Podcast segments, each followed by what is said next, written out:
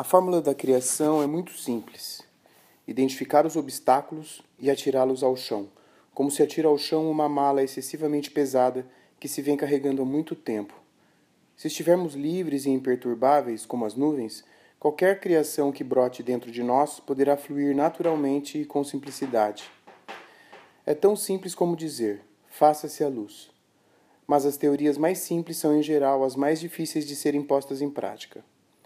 Nós nos agarramos desesperadamente a alguma coisa, o que quer que ela represente para nós, e nos apegamos à ideia de conquistá-la, evitá-la ou conservá-la.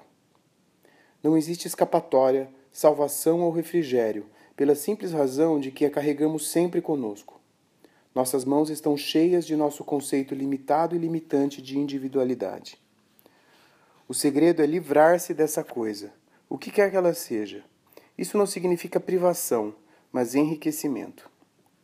Significa abandonar a esperança e o medo e permitir que o verdadeiro ser, muito mais vasto, muito mais simples, se revele.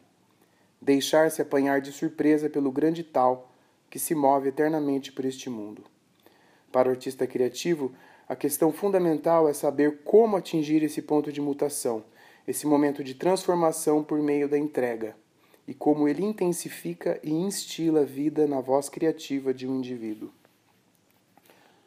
Aos 32 anos, Beethoven percebeu que jamais recuperaria a audição. E pior ainda, anteviu a solidão e o isolamento emocional que o destino lhe reservara. No entanto, no mesmo verão em que precocemente escreveu seu testamento, um manifesto de desesperança, compôs a Segunda Sinfonia, uma obra incomparável repleta de luz e de felicidade. Mais tarde, ele próprio diria sobre esse período: Se eu não tivesse lido em algum lugar que um homem não pode voluntariamente partir desta vida enquanto uma boa missão lhe estiver reservada, há muito tempo eu não estaria mais aqui.